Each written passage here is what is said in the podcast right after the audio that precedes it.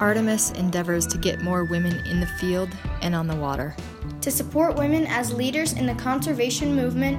To ensure the vitality of our lands, waters, and wildlife.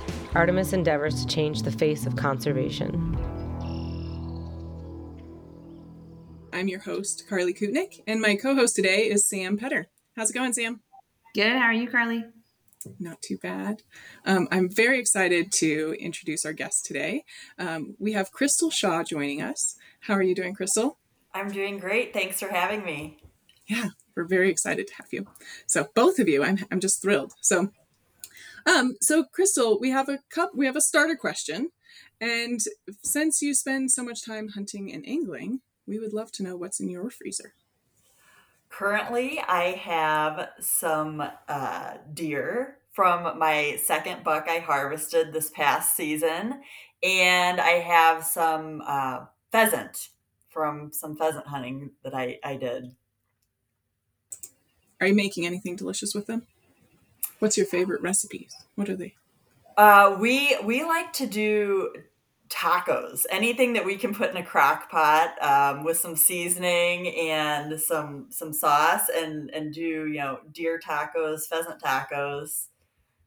It's, it's easy, edible. I'm gonna go ahead and say I'm on board with that as well. Tacos are it's a, it's a no fail sort of sort of food group. So. Awesome. So, um, secondly, to start, we would love if you gave us a quick rundown. Like, tell us who you are, um, what you do, where you're at, what your path was. Um, yeah, give us give us the whole scoop. All right. Um, well, um, I'm Crystal Shaw. I am from Peoria, Illinois. Although I grew up um, living in you know, three different countries and eight states, and um, was fortunate to have uh, parents that love the outdoors. So I uh, grew up in the outdoors, uh, fishing, hunting. My career started in real estate and switched over to executive search, and then I came into conservation. However, um, that whole time, you know, I was always volunteering in the outdoors uh, for different groups, um, Ducks Unlimited, Pheasants Forever, um, Shane's Anglers fishing program. And um, ultimately, I said, hang on, what am I doing? Um, why am I not working in the conservation space? And I was really fortunate to um, uh, get an opportunity. I was appointed as the executive director of the Illinois Conservation Foundation, which is which is the nonprofit funding arm of the Illinois Department of Natural Resources, and that was really my foray into um, my my employment in, in conservation, and it was an awesome opportunity to just learn how it all works, especially with the state of Illinois and and different projects that that are happening from getting kids outdoors to habitat restoration, land management, um, you know, everything that involves, you know, the North American model of conservation. CLFT, Conservation Leaders for Tomorrow, is a program that I uh, was able to participate in, and and you just meet all sorts of people. And um, ultimately, I was um, had the opportunity to come over to the Max McGraw Wildlife Foundation, where um, we have more of a national presence and, and able to make a national impact. And so um, currently, I'm the chief operating officer at, at Max McGraw in Dundee, Illinois. So, a bit of an unconventional path to where I am today. yes, but I think it's curious, and I think it's yeah, it's a testament to putting right, making your career align with what your values are, right, and spending the time doing those things full time and getting paid for it. It's a pretty great thing. It's so. a pretty great thing. Yeah, I have to pinch myself sometimes. I'm like, I get to do what? exactly. Before we jump into the into more of your professional life, I'd love to hear um, a little bit more about your childhood in the outdoors. What are some of the sure. like fond memories that you have that you're like, man, were you? Uh, did you hunt and fish when you were a young kid? What did? Yeah, who yeah, was who introduced so, you? So both my parents did. My mom was really into to kind of shooting sports, um, and she did fish and hunt. But my dad was really kind of the adamant fisher hunt, hunter, and so um, you know, one of my fondest memories was my first fish I caught. Um, we we lived in Maryland and would fish on um, Penn's Penn's Creek, and uh, I caught my first trout there. So um, when I was younger, I would more participate in fishing activities. I always went with my dad hunting when when he invited me, but it was more sitting, observing, asking a million questions, saying I need snacks, I'm too cold, you know, all those sorts of things when you're when you're young. Um, but it was also an opportunity to spend time with him um, in the outdoors. He was traveling a lot, and so that's how I kind of got the bug. I I, I didn't shoot my first duck until um, I was in high school, so you know, 1995, um, and then I didn't uh, really get into actual going out taking initiative, my initiative myself until after college. So um, it was more fishing, but but always tagging along with my dad hunting. Um, and then as I got older, I just appreciated what the outdoors had to offer, the people I was meeting. Um, and really got into the waterfowl and upland hunting. Um, mo- most re- recently, I've really gotten into grouse hunting. Um, I was introduced to that by my husband. So um, I got my first grouse this past fall, which was really exciting. And it's just evolved. I love to do a little bit of everything. So, you know, predominantly, I mainly waterfowl hunted, then started upland hunting. Um, I was introduced to deer hunting um, I, you know, it's a, a little bit of everything. That's awesome. I saw some of your grouse mounts and the, the story behind that with the opportunity for some unique species. They're beautiful and it's really cool just to kind of see what, you know, your experiences have been and hear about them in this context. So it's very cool to see. Thank you. What about your fishing path? My fishing path. Um, again, you know, my parents, you know, taught us how to fish. Um, we, I really got into fly fishing as an adult. So, um, we, we've done trips, you know, across the U.S., which I've been really lucky uh, to do. And then, you know, in Illinois, we're we're predominantly private land, right? So, um, just hunting on on friends' proper, or excuse me, fishing on friends' properties, and um, we have we have a place down in Central Illinois, so we get to do some fishing there as well. Sounds great. You also mentioned that you lived in three countries. Could you elaborate on that? Yeah. So you've lived uh, all over the U- the U.S. Yeah. and Singapore and Australia. So. and did you do any hunting or angling there?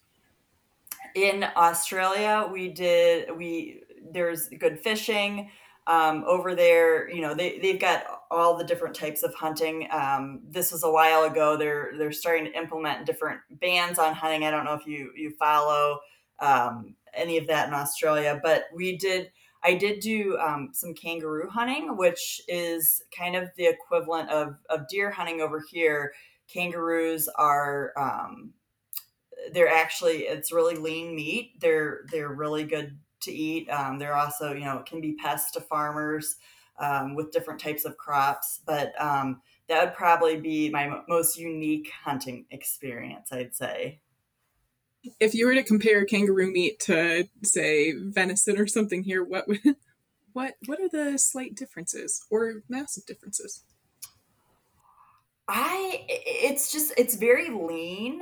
Um and sometimes, you know, deer can have kind of a um, a more gamey taste where where the kangaroo did not have that.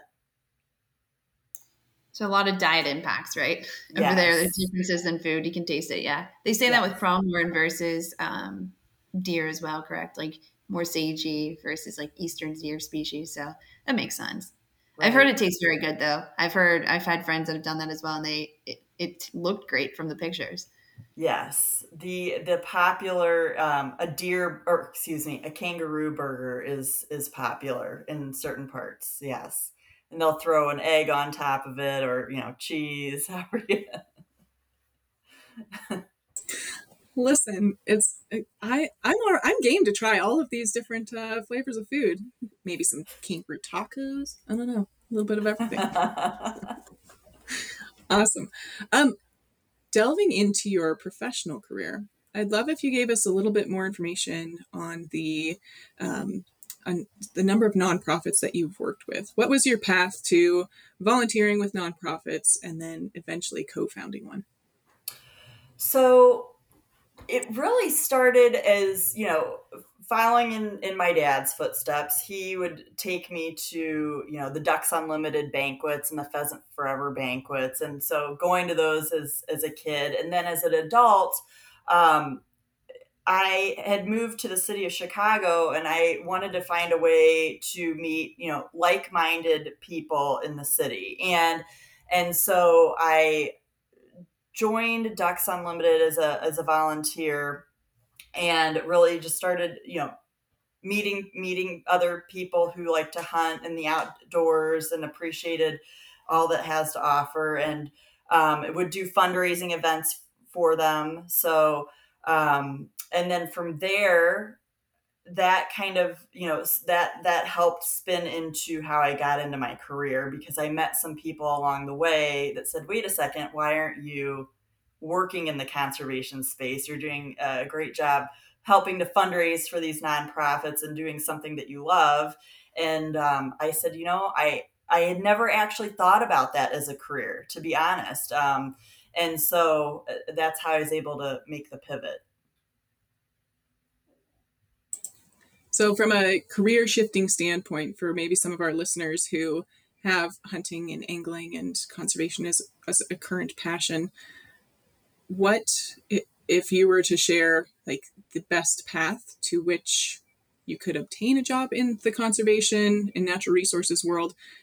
Would you say it's best done through a nonprofit or state agencies, or how would somebody get their yeah dip their toes in that? I would say, you know, again, having coming to it later, um, because I, if I'm if I'm being honest, I wasn't aware, you know, that I could do fundraising or you know you don't sometimes you just don't think of the business aspect of conservation right? And so you hear about okay you can be a biologist or um, you can be a hunting guide, but sometimes, you know, as a, a, kid growing up, you forget about the business aspect. At least that was the case for me. And so I would say, whatever your passion is, whether it's technology, whether it's science, whether it's fundraising, any of those can be applied to um, a state agency job or a nonprofit job. They're all uh, applicable. And so, um, yeah, I, would say there wouldn't be a better, you know, nonprofit versus state agency. Either would be an excellent way, or maybe it's a maybe it's a technology company helping to enhance, you know, maps for the outdoors. Um, there's just a, a million different opportunities. I think that's super valuable too, because you said you were an executive search. You filled a role in that arena as well. There's mm-hmm. a lot to overlap. Just you know, hearing that perspective from you to, for people to apply to. Carly can ask a question. Yeah. So when you're looking at this transition, you've joined in in earns positions of leadership, right? And a lot of right. the stuff we talk with Artemis about is stepping up as a leader and filling that role. You have a unique perspective. You help define leaders and fill those roles. What would you offer to people who aren't only getting started in the field but want to reach and grow too? You know, network. You never know who you're going to meet. And and it, it could be somebody that is in a totally different industry, but they happen to be best friends or or connected to or interested in, you know, hobby wise, something in, in the outdoor space. Um, always be meeting new people and and just being true to yourself and your your own path is so important because the rest will come and um and that's really how I got to where I was I am today. It's great advice. Love that. Okay, and tell us about Max McGraw Wildlife Foundation. Sure. So, um, the Max McGraw Wildlife Foundation is based in Dundee, Illinois. Um, we just had our 60th anniversary. We were founded by a gentleman named Max McGraw. He was a businessman and a philanthropist, and and you can thank him for the uh, he commercialized the toaster oven, so you can thank him for that. he didn't awesome. he didn't invent it, but he commercialized it, and um, and so, you know, he uh, ha- acquired this property uh, of over 1,200 acres where um, we're able to continue, you know, secure the future of hunting and fishing and land management. And we do that through science, education, um, and demonstration. And um, and and one of those programs, I'm backing up what's unique about McGraw is that we are not species specific or habitat specific, which allows us to play in, in all different spaces where we can bring people together and um, and put together the most effective groups. And whether that is uh, Conservation Leaders for Tomorrow, which is a, a, program born out of the Max McGraw Wildlife Foundation that uh, Sam is actually a, a volunteer instructor for that helps um, professionals in the natural resources area who maybe don't identify as as hunters help them understand the importance of um, hunting and fishing and land management to our our natural world. Um, we we work on recommendations for the farm bill. Uh, we do we did striped bass studies. We you know grow our own uh, fish. We use game fish to to grow food in aquaponics um, we kind of touch on all different spaces. And and more recently we have gotten into the film business where we feel this is going to be very very impactful.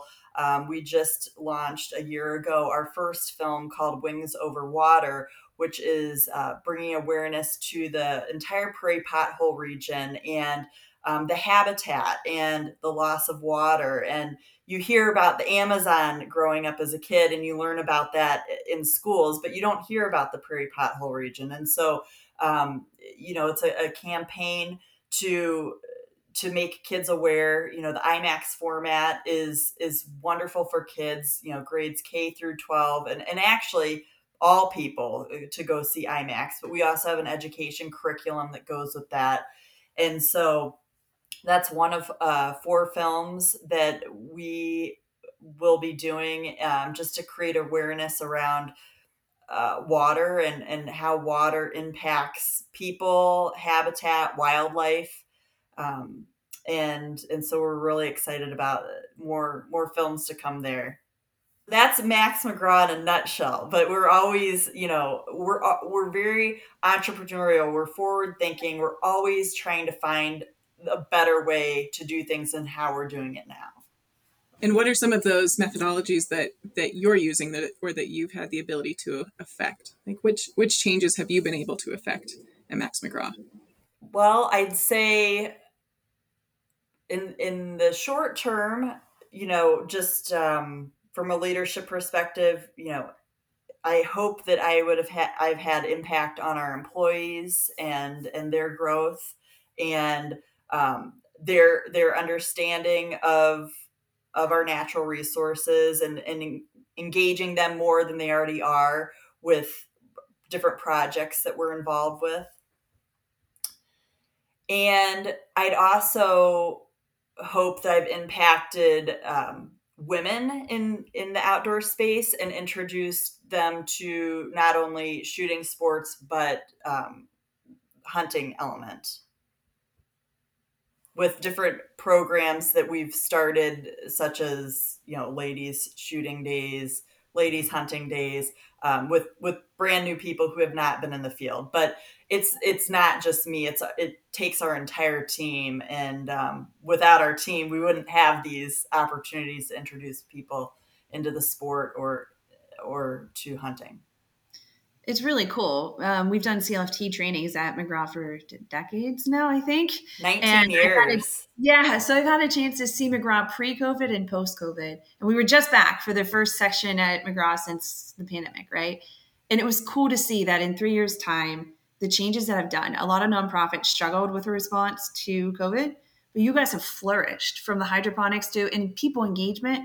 A lot of people commented on the women's days and the events you guys have been hosting and engaging new crowds. So you were like prepared to embrace that increased interest that we watched of the pandemic and i've seen you guys blossom from that. It's really cool. And i, I know you're being humble and i but i do think that you've had an impact there. At least people have shared that with me as well too that you've played a role in some of that.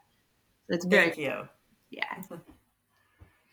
It's all about getting people outdoors in, in no matter what capacity. And and for me personally even if somebody walks away from the experience saying no, that's not really for me, but they had a positive experience and a safe experience, that is is the takeaway that I hope each and every person takes away if they if they don't want to engage in the, those sort of activities in the future.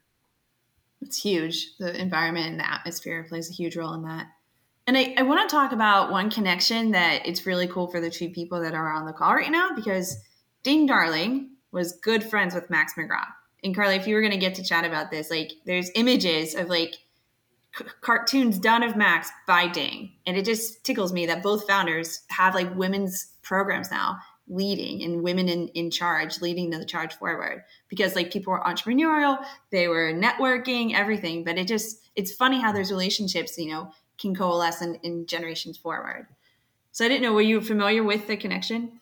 Um, I think you shared that with me previously when you first mentioned Crystal as a, a podcast guest, um, or recommended her rather as a podcast guest. So I was familiar with it, but I don't have a lot of historical context aside from what you provided. But Crystal, were you tracking on any of that? They, yeah. So yes, they they um, were were friends, and um, Max McGraw was able to you know help influence a lot of projects that were were started by him. So I don't have the the full historical detail though. It's just funny the the marketing side you say um, you describe the organization as entrepreneurial, and that's kind of what I see like he brought into this space too. And the films is a cool pivot. I mean, it's gaining traction and seeing some of the topics that you'll cover. I think are going to have that same impact in in it connecting people, which has been your theme with the nature conservation and, and outdoors in general. So mm-hmm. it's really mm-hmm. neat. Before we take a break, can one of you share a little bit more about CLFT? What is it? How do people get involved in it? What is the outcome of it? So CLFT, uh, people get uh, involved in it through their the state agencies. Each state agency will send, you know, between five to ten people to a, a class and um, really it, it, can be anybody from in all levels of the organization. Um, we also have an online version that was piloted through purdue university that's a, a condensed uh, version. And and ultimately it's to get people to understand the impact of our natural resources and the north american uh, model of conservation Yeah, exactly. And people can't just sign up off the street. It's something provided to like a professionals. So like if people are interested in learning more, they can check out some of the other products, like the online course and everything. Um, but it's agency professionals that you know seek out that opportunity. It's been really cool to see if somebody comes from a non-hunting background. The goal is not to make them a hunter necessarily, but they see all the roles from everything from the culture of hunting to you know what does a hunter mean for wildlife management on the ground, etc. So it's that fundamental unit of knowledge that if they're a non hunter, they can gain an experience in a week to apply to their job. And and these are um, it's a safe space to uh, have difficult conversations because there are some people in our our natural resources agencies that are you know vegan, anti hunting. Um, and and so it's a, a great forum to have these discussions and um, come out with a different perspective and better understanding of why we do what we do. It's the best part about it. That's very neat. Well, with that, we're going to take a quick break to hear from our partners. Prois believes women hunt hard and deserve the gear to support their hunting and outdoor passions. What sets Prois apart is our belief that women require performance outdoor gear for all of their hunting and field pursuits. Their layering systems are quite technical but philosophically simple. Optimal base layers, prime insulation layers, and durable shell layers to stop wind and water. Take pride in not being one of the guys.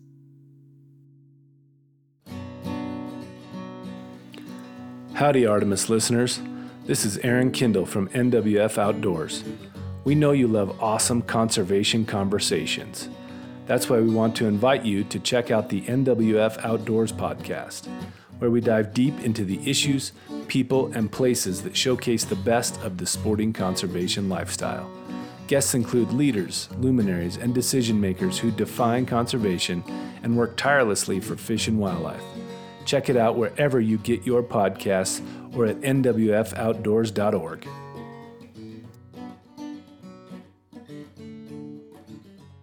Crystal, I'd love if you gave us a little bit more about uh, maybe some of your favorite field experiences, or just maybe one that comes to to the top of your head. Well, I'll tell you uh, about one that was extraordinary for me because I had never done anything like it. Um, in January, I went desert quail hunting in um, southeast Arizona. And the terrain there is uh, quite interesting because all the depending on the species of quail that you're going after depends on the the type of terrain. So if you're hiking these steep hills with with boulders, you know, or if you're hiking just kind of the the flat grassland where cattle are, are grazing, um, it was a rewarding experience. You know, you you go out there and you hike. You could hike anywhere from eight to twelve miles a day and flush maybe one or two coveys and maybe only get one or two two birds but it's just being outdoors the scenery the camaraderie um, and you and you're working really hard for for what you the reward that you get um, watching the dogs work um, I, I'd never done anything like that. I'd heard people talk about it, and um, it was definitely something that I hope I get to do again and again. That sounds awesome. I can picture it just from the way you're describing it. I'm trying to hold back and not be talking too much, but I, I want to do it so much just from hearing your stories and the dogs. It, it's just a different environment. I've never hunted, so it definitely puts it on my radar to see it. Yes, you ne- you never know what you're going to run into in terms of just cat claw or you know uh, wild hogs different types of cats out there um, but you know and, and you wake up in the morning and it can be 37 degrees and then by the afternoon it's 55 so uh, the, the first day we showed up it was snowing and I thought, what am I going to be doing walking 12 miles in the snow all day, every day? But then it, it, um, it cleared up and it was absolutely gorgeous. I don't particularly love hunting in the snow when your toes turn to popsicles. it is there's something very satisfying about like being on the move, but the second you stand still, it's just it's just frigid. It's yeah. and then if the wind picks up, man, But you're right. There is something about just being outside and, um, yeah, being observant. I think is maybe a good way of of putting it. Yeah. Um, can we talk about the biology stuff that you guys have been working on and some of the urban coyote research that McGraw's been involved with?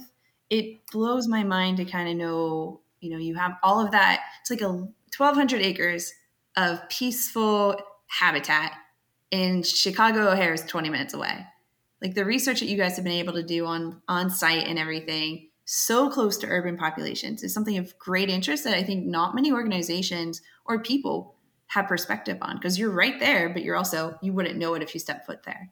Right. So the the urban coyote project that has um, been going on for just over tw- I believe 22 years now.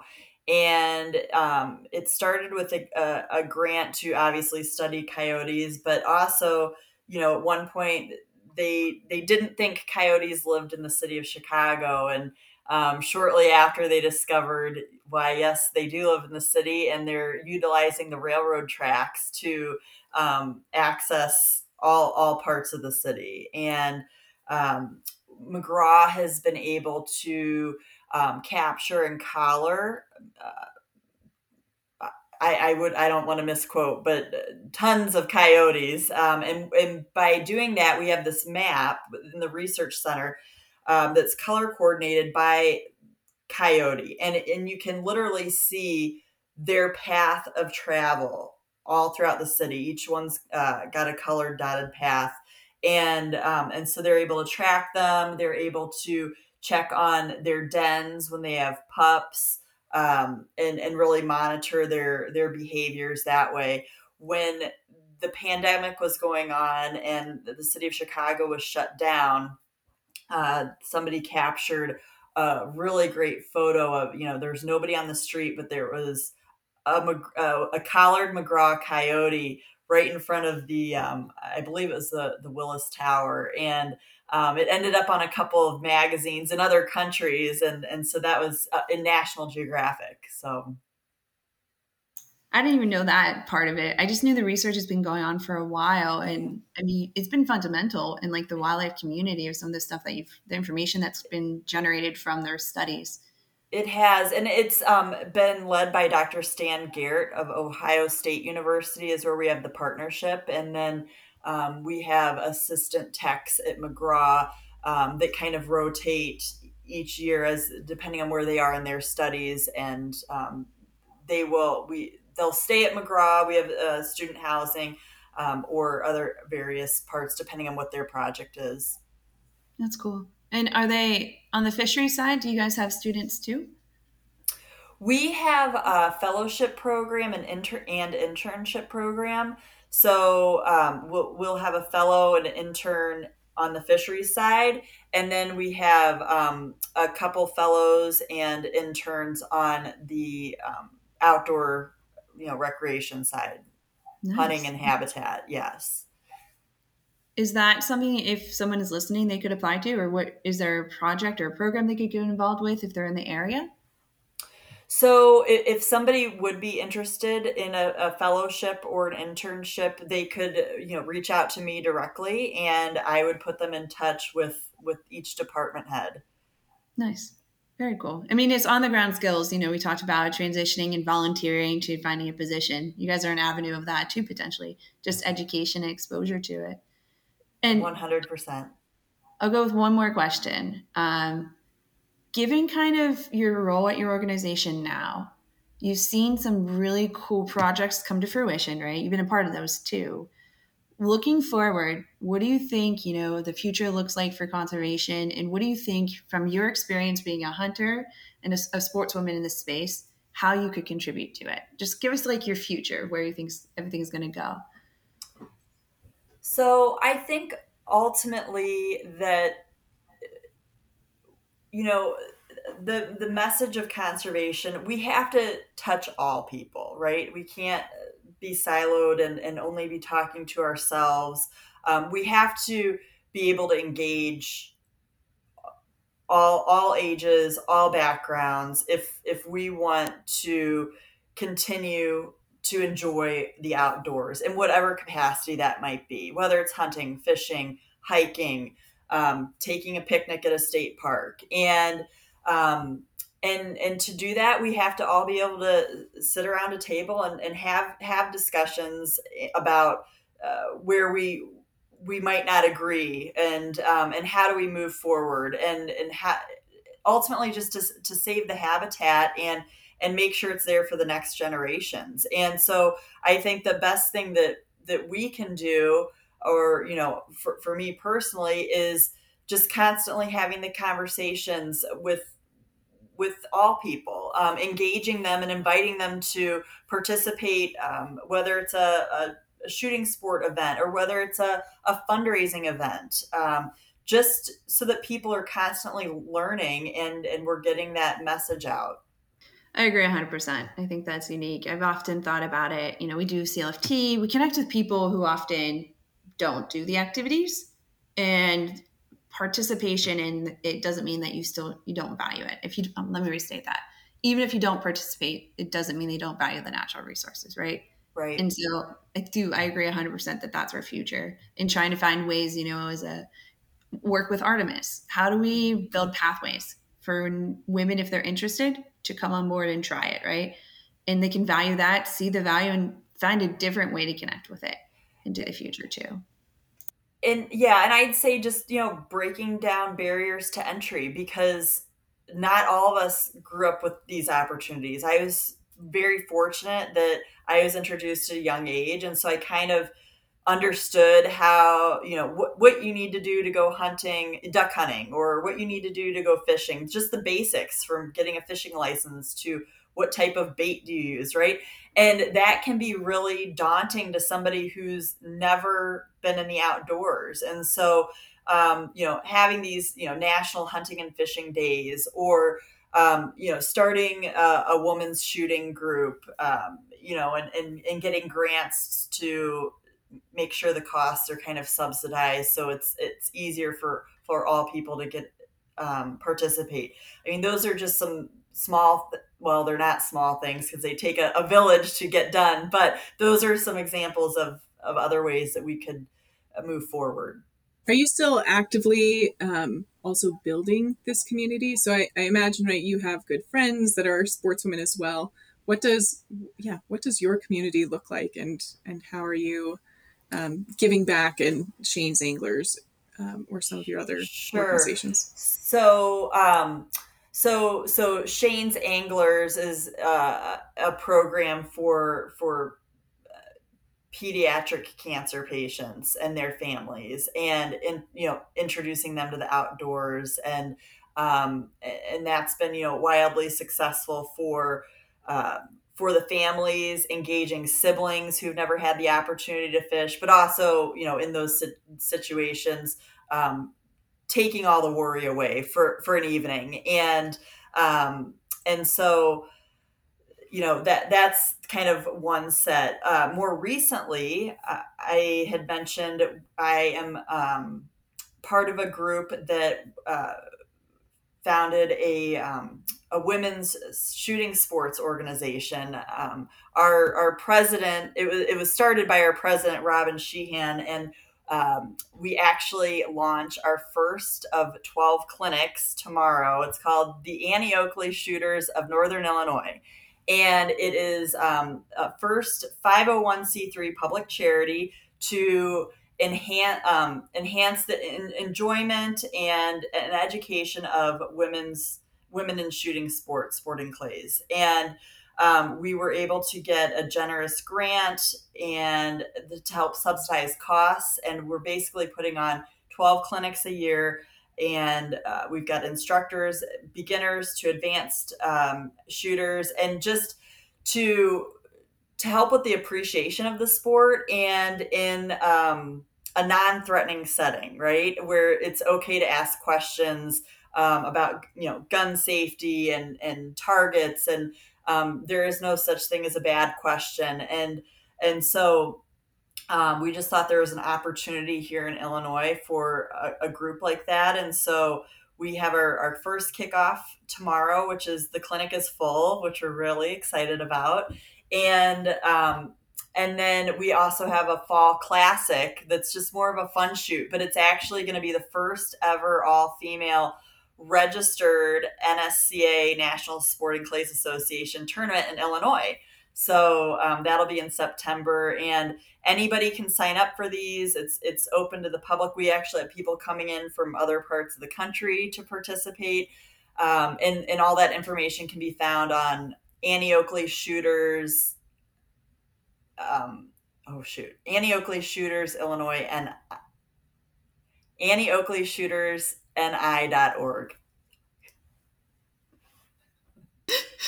That's awesome. I think it's great You made it there.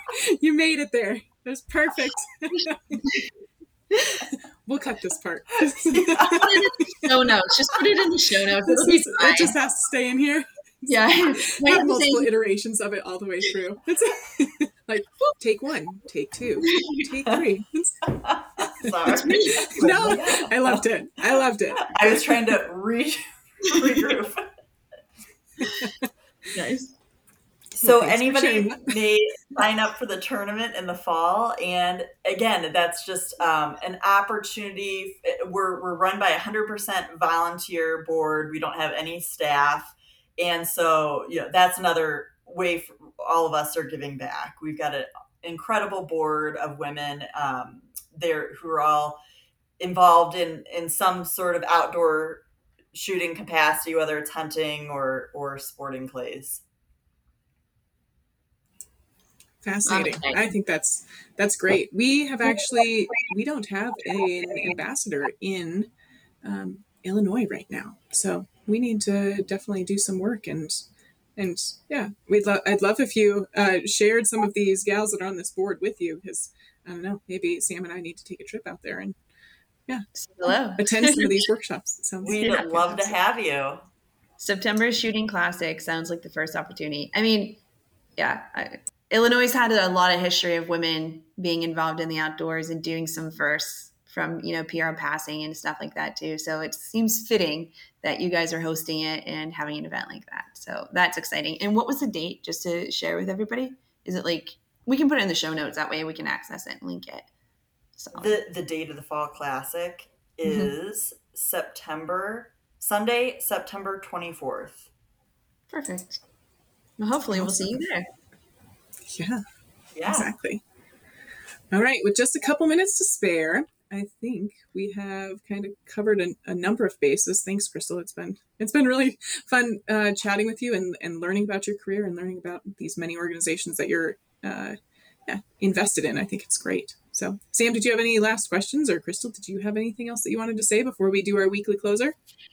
I just want to say thanks for coming online. Um, it's exciting to hear the conversation. McGraw has been on the map doing some fundamental stuff in conservation. So to have you guys connected and chatting is is great. Hopefully, other people learn about you guys and watch some films, go to some events to shoot, or just in, understand McGraw a little bit more. So thank you. Yes, much appreciated. All right, Sam, will you take it away with what your hit or miss was for this week? Maybe I'll say that I started a new job this week, and the hit is joining a great team um, and figuring them out and learning new and finding new passionate people. The miss might be figuring out how to keep up all my commitments and all of my love and everything like that. So it's not a big miss. It's more so realigning and, and taking on this new opportunity that I've been offered. So I'm excited. It's going to be awesome. I can't wait to share more information with friends and colleagues, but the hit's just been stepping into the job and being welcomed with open arms with passionate people and super exciting to get this work done. So that's a hit. All right, Crystal, do you have any hits or misses that you have uh, experienced as of late or that you're gearing up for? Well, I'd say um, the hit would be this incredible clinic that we're going to be putting on tomorrow. Um, you know, barring a few mishaps here and there, launching up to or heading up to the to the launch. Um, but I think it's going to be a, a huge success. We'll see if if there's anything we can learn from it or, or do better for our next clinic. But um, I'd say that's going to be the biggest hit for me this week. Awesome. Um, I suppose my to be determined hit and, or miss, perhaps, um, it's grant season. And so we are crafting all of our grants and we are um, hopefully going to, yeah, funnel some money to prop the Artemis program up and continue to do great things like this podcast. So thanks for joining us on the Artemis podcast, both Crystal and Sam. Uh, we hope that you're having a great week. Until next time, be bold, stay curious, and get outside.